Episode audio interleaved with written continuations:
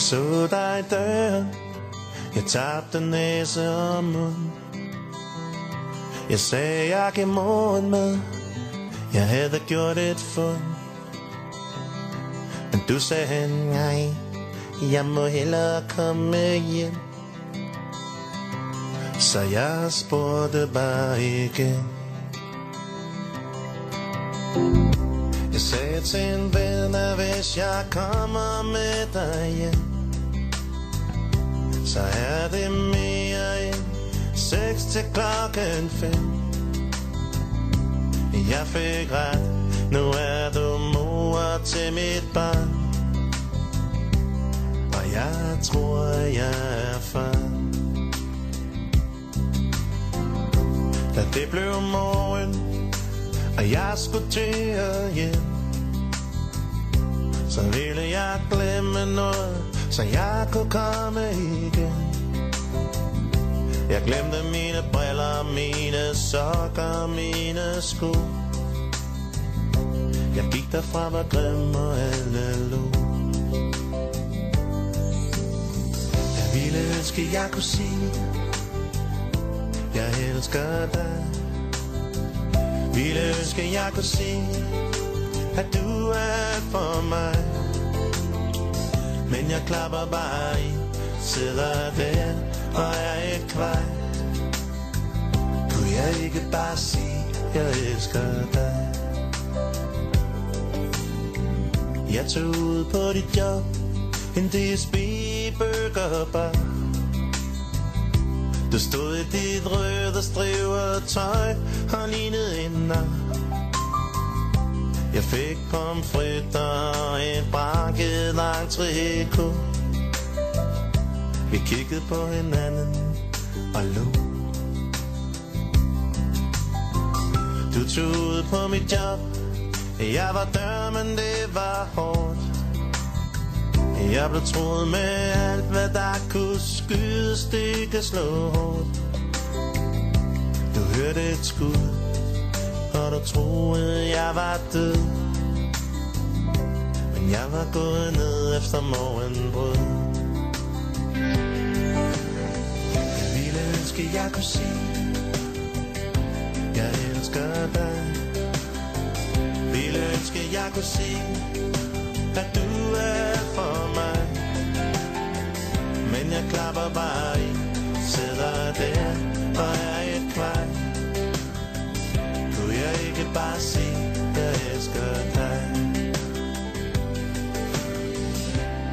jeg var nede Træt og brugt op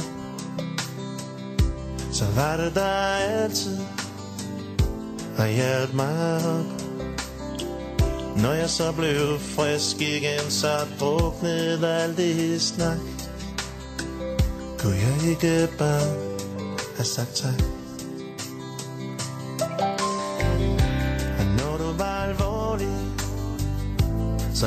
Jeg er sjov. Og når du var blid, så var jeg gerne grov. Jeg slyngede bare ud at jeg er ikke perfekt Men jeg kunne godt have vist dig respekt At du har holdt mig ud Er lidt af en bedrift Jeg er nok den bedste kæreste der nogensinde har haft. Men al den smerte Og al den svig, det kan i hvert fald ikke sige, jeg er kedelig.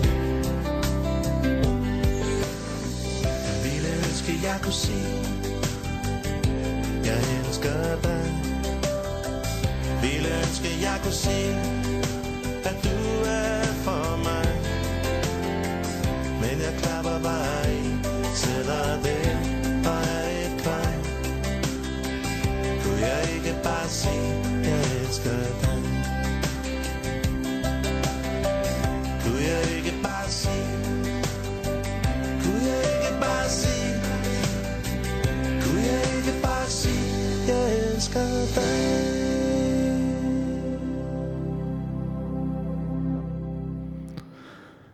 Så må man sige, at vi fik lyttet lidt til Almi Jensen, og nu skal vi til gengæld til at høre noget mere. Det skal vi ikke høre nu, men til gengæld så skal vi have Almi Jensen i røret. Hej Almin. I skal lytte noget mere til mig, ja. Jamen, det vil vi gerne gøre. Jeg garanterer for, at vi finder garanteret et nummer mere, vi kan spille med dig, efter vi har snakket sammen. Men uh, tusind tak, fordi du vil være med i røret, Almin. Ja, selvfølgelig. Uh, nu har jeg prøvet at se dig nogle gange på fjernsyn, men uh, du lavede jo faktisk noget, der hed Hit med sangen på et tidspunkt.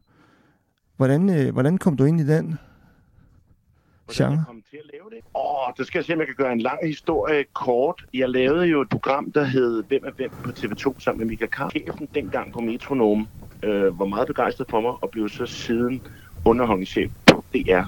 Jeg var selvfølgelig, var det bare noget, han sagde, eller var det noget, han mente? Og det var noget, han mente, fordi der gik ikke ret lang tid efter, at han havde fået den opgave, før han kontaktede mig spurgte, om jeg ville være vært på Hit med sangen. Jeg var ved at sige nej til, er det ikke sindssygt? Jeg tænkte, nej, skal jeg bare stå der og give point? det var sådan min tanke. Det, jeg ville hellere lave sketches og sådan nogle ting, ikke? Øh, jeg tænkte, jeg, kan- jeg kan ikke være sjov i, vil bare stå og give point i Hit med sangen. Men øh, det sagde jeg heldigvis ja til. Det lykkedes jo for dig at være utrolig sjov, vil jeg sige. De gange, jeg har set dig i Hit med sangen. Og du havde jo Det faktisk... lykkedes mig at få, øh, at, at få, få, øh, få, få noget igennem en gang imellem. Ikke? Men, men nogle gange var det jo også bare den rolle af, at nikke og, og give point. Ikke? Man kunne fylde lidt i små øh, perioder, sådan vil jeg sige det. Jamen, det er jo godt. Jeg tænker på, øh, du, øh, jeg, jeg var inde og læste lidt om dig. Du er skuespiller. Kan det passe? Jeg, jeg er ikke uddannet skuespiller, men øh, jeg har jo lavet meget skuespil, øh, revy og især stemmer til tegnefilm og lidt film og teater og hvad jeg ellers har lavet. Ikke? Så jeg har lavet mange skuespillerting, men jeg er ikke uddannet skuespiller. Men øh, stand-up-komiker. Ja, det, det startede jeg med Ja. tilbage i 93.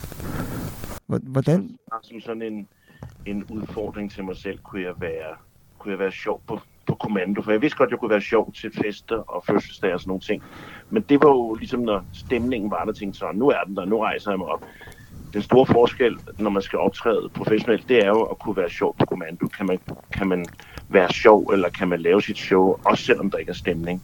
Også selvom at folk ikke er klar til en. Så må man skabe stemningen. Det, det er den store forskel, og det lykkedes heldigvis. Det, det må være, være en fed fornemmelse at få folk til at stå og grine. Eller få folk til at næsten at være ved at falde ned af stolen af grin. Det er det også. Altså, hvis først man, man rammer den, så bliver de fleste, der har prøvet det, de, bliver, de, vil, de vil opleve det igen, ikke? Ja. Øhm, Og det ser man jo også øh, med folk, der er i underholdningsbranchen, eller optræder generelt. Det er jo, at de bliver ved. De bliver ved til, de simpelthen ikke kan mere, som enten er død eller sygdom, ikke? Så tænker jeg på, nu øh, her i Korsør, der hænger der jo en masse flotte plakater med Circus Baldoni, hvor du faktisk står på plakaten. Hvordan kom du ind i at skulle være spritstandmeister i der er Circus ikke Baldoni? mange lygtepæle på Sjælland, Lolland og Falster, jeg ikke har været oppe i. Nej, Øh, mine børn er også ved at være trætte af det. Nej, Ja. ja. hvad hedder det? Øh, det, er en, det er også en sjov historie, som jeg skal se, om jeg kan gøre kort. Men øh, i sin tid, for mange år siden, der, øh, dengang da jeg lavede hit med sangen, der kommer der en, en knægt på en 13-14 år over til mig i en af pauserne tager mod til sig og siger, at jeg vil så gerne være klovn. Ja. Bliver jeg klovn? Og jeg siger noget i stil med, med hvis, hvis du virkelig mener det, med, så skal du arbejde hårdt, så bliver du det også. Men du skal arbejde hårdt for det. Det bliver vi så afbrudt, og så går der en 7-8 år, så bliver vi inviteret til Circus Baldonis premiere, og det er jo ikke unormalt, at man bliver inviteret til alt muligt showbiz. Så øh, vi tager med, og så står der en høj, flot mand øh, i klovnekostyme, og så kigger han mig i øjnene, og så siger han, nu er jeg klovn. Det var så Daniel Dimitrovic, som Ja. er min gode ven i dag. Og vi, for 10 år siden, der lavede vi så sådan en, et, et stunt, hvor jeg var klovn for en dag sammen med ham i Circus Baldoni. Og så har jeg egentlig øh, haft en god kontakt med Circus Baldoni. Jeg har lavet lidt speak for dem en gang imellem, øh, og lavet noget reklame for dem, dengang jeg havde min store skærm ude på, på gaden. Mm. Og så øh, kontaktede han mig så her for øh, et års tid siden og spurgte, om jeg ikke ville være sprikstemeister. Og den skulle jeg lige sluge lidt. Jeg havde, jeg havde meget lyst, men det, der var den store hørte for mig, det var, kan jeg, kan jeg leve med, at vi skal optræde næsten 140 gange. Ikke? Det må... Jeg ved af erfaringen, når jeg har optrådt omkring 50 gange, så er jeg, så er jeg ved at kaste op, så, kan, så skal der ske noget nyt for mig. Ikke? Så, så, så, så skal jeg ændre på det hele. Og du kan ikke ændre på så meget, når du er i gang i forhold til akrobater. og Der, skal, der skal altså være rimelig præcis det, du laver i forhold til dem. Ikke? Ja, der må man ikke improvisere. Men det er så gået øh, over al forventning. Øh, Jeg tror, det er job nummer 96 i Korsør, måske endda 98. Og, øh, og, og det, det, der så er fedt ved det, er jo, det er nyt hele tiden, altså nye steder. Hvor at hvis vi skulle spille 140 gange øh, på den samme, øh, det ved jeg ikke, øh, plads øh, i Lyngby, ikke, så ville jeg blive sindssyg. Men, men det er, at der hele tiden sker noget nyt ved, at vi er nye steder. Det gør det altså nemmere. Ja, det må, det må være sådan, ja, hvad, hvad, hvad, hvad skal man sige, et eventyr for dig at, at, at lave de ting, du gør. Det er det også, og jeg, at øh, man holder jo kniven skarp ved at prøve nogle nye ting, ikke? Øh, og nu, nu er det så at være sprikstalmeister. Man kan så sige, at være sprikstalmeister er jo dybest set en værtsrolle, som jeg har gjort hundredvis, hvis ikke næsten tusindvis af gange, både med tv, øh, men også været konferencier til alle mulige koncerter og sådan noget. Det er jo en konferencierrolle, eller en toastmaster-rolle, at man præsenterer de forskellige ting. Men, men alligevel er det jo nogle andre ting, man så præsenterer ved, at det er akrobater og klovne, og, øh, og så har man publikum 300 grader. Normalt er jeg jo vant til at have et publikum maks 180 grader. Her har man dem altså næsten 300 grader, så man skal altså lige huske at, øh, at kigge sig over skulderen til begge sider, så man får alle med. Ja. Det må være, at det må, det må alligevel være, være skægt, men, men kan, det ikke, kan det ikke på en eller anden måde være, når man står over for flere hundrede mennesker, være grænseoverskridende og stå der og tale og sige, nu det rigtige, eller gør nu det forkerte, eller... Jo, men den, den er der jo altid, øh, og især øh, når noget er nyt, så er det den der, kan man, kan man huske det, ikke? Både at man, kan man huske, kan man huske lortet, ikke? Jo. Og, øh, og virker lortet, ikke? Det, det er de to ting, som tit øh, for alle kunstnere, det tror jeg ikke kun er mig. Det er den der, altså holder det det, man har lavet, og, øh, og kan jeg huske det, ikke? Mm. Og hvis de to ting, de, de holder sig, så efterhånden som, okay, nu ved jeg, det holder, og nu kan jeg også huske det, ikke? Så slapper man mere og mere af. Men det var, det var specielt især til premieren. Normalt er jeg jo vant til at stå backstage og være nervøs, og ligesom kunne være mig selv, inden jeg skulle på.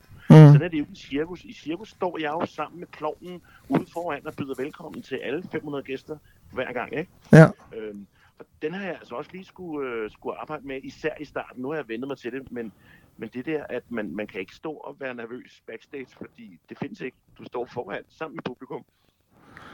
Jeg vil sige, jeg har selv prøvet at stå på en scene, og det er meget grænseoverskridende, fordi der sidder 300 mennesker og kigger op på dig, hvad du gør, og hvad du siger.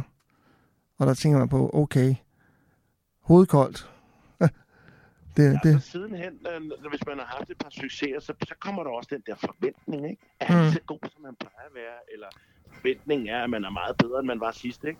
Og så, bliver det altså sværere og sværere, ikke? Det, det bliver højere og højere øh, pedestal, man, man, man skal klatre op på, eller folk synes, man skal klatre op på, ikke? jo, og så har der været en anden ting, jeg slet ikke havde set i alt det her. Det har jo været, jeg har været i nærkontakt med, med, med 2-3.000 mennesker hver eneste uge i hele den her periode. Så i starten kunne jeg ikke forstå, at jeg hele tiden blev ramt af, af øh, infektioner og forkølelse og ondt i halsen. Og, og det har jo selvfølgelig været, fordi jeg har stået og taget selfie med alle de her mennesker, taget imod deres billetter, de har rørt ved, så rører jeg ved dem. De har dem på telefonen, så skal jeg zoome ind på deres telefon. Altså, så jeg har jo i den grad været i nærkontakt. Alt det, vi lærte under corona, det har jeg jo gået imod, ikke ved at stå derude. Men det vil så sige, at efter en måneds tid, så var jeg altså godt immun. Så jeg er mere immun end den der børnehavepædagog, som øh, arbejder i en kæmpe børnehave med 500 unger. Ikke? jo. Jeg vil sige, jeg garanterer dig for, når vi mødes, jeg er ikke inficeret med sygdom eller noget som helst andet. Så Nej, man ved jo aldrig. nej, det er selvfølgelig rigtigt nok. Altså, det kan jo komme, det kan jo komme før solen der går ned jo. Ja.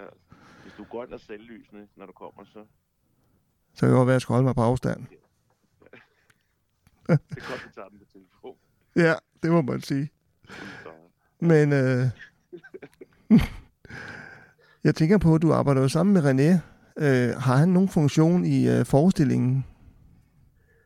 Nej, det har han jo. Han har jo været... Øh, René Baldoni har jo, har jo selv kørt det hele, kan man sige, før. Hvor han, han både var sprikstalmeister, men samtidig også direktør i cirkuset. Og, øh, og der tror jeg, at da han kommer op i 50'erne, jeg ved ikke, hvad han er nu, 58, Ja. så har han tænkt, ah, nu vil jeg sgu godt give lidt ned. Men hvis folk tror, at han så går og, øh, og klør sig et vist sted og slapper af, så tager de fejl. Altså med 26 ansatte og telt op og ned hver dag, og lastbiler, og altså han er altid i gang. Så sidder han jo også selv og sælger billetter, når folk kommer, og han har altid et eller andet i hånden, et stykke værktøj, eller en eller anden øh, øh, til at, øh, hvad hedder sådan noget, en luftpumpe, eller et, et eller andet, en svensk nøje, et eller andet. Han er hele tiden i gang, eller der er nogen, der har fat i ham, og, øh, og han skal løse problemer hele tiden. Jeg tror, det, det må være på top 5 eller top 10 over de hårdeste job i, i Danmark eller i verden. Det må være at være cirkusdirektør. Der, skal, altså, der er mange bolde i luften. Man Så, skal, øh, så det kan jeg godt forstå, at han har givet den, øh, den bold videre også. Ikke? der skal man have overblikket. Her bevare roen, ikke? Øh, Jo, Både overblikket, men også bevare roen og have, have gang i så mange bolde. Ikke? Det, det vil jeg sige, det er sjældent, jeg har set ham. Altså, jeg blev udfordret en gang, og den får du som den første nu, ja, Korsør. Øh, at øh, vi var på en plads, hvor at øh, normalt så har man jo sådan en, en, øh, en slange, der kan køre ud til et afløb. Men det var der ikke på den her plads. Så vi skulle nødt til at køre den ind til en samletank. Og det er så det offentlige toilet. Vi har sådan en toiletvogn med. Så for min vogn kørte den over til det offentlige toilet, men ham, der havde sat det til, han havde byttet om på de to slanger. Så i stedet for, at, at min slange kørte ind i den, så tømte den altså toilettet for den offentlige toiletvogn ind i min vogn. Så der røg jeg altså lige øh, 300 kilo bogstaveligt talt lort ind i min vogn, ikke? Ej. Som øh, løb ud i alle siderne. Mens jeg står derinde og siger, god aften og velkommen til Circus Baldoni.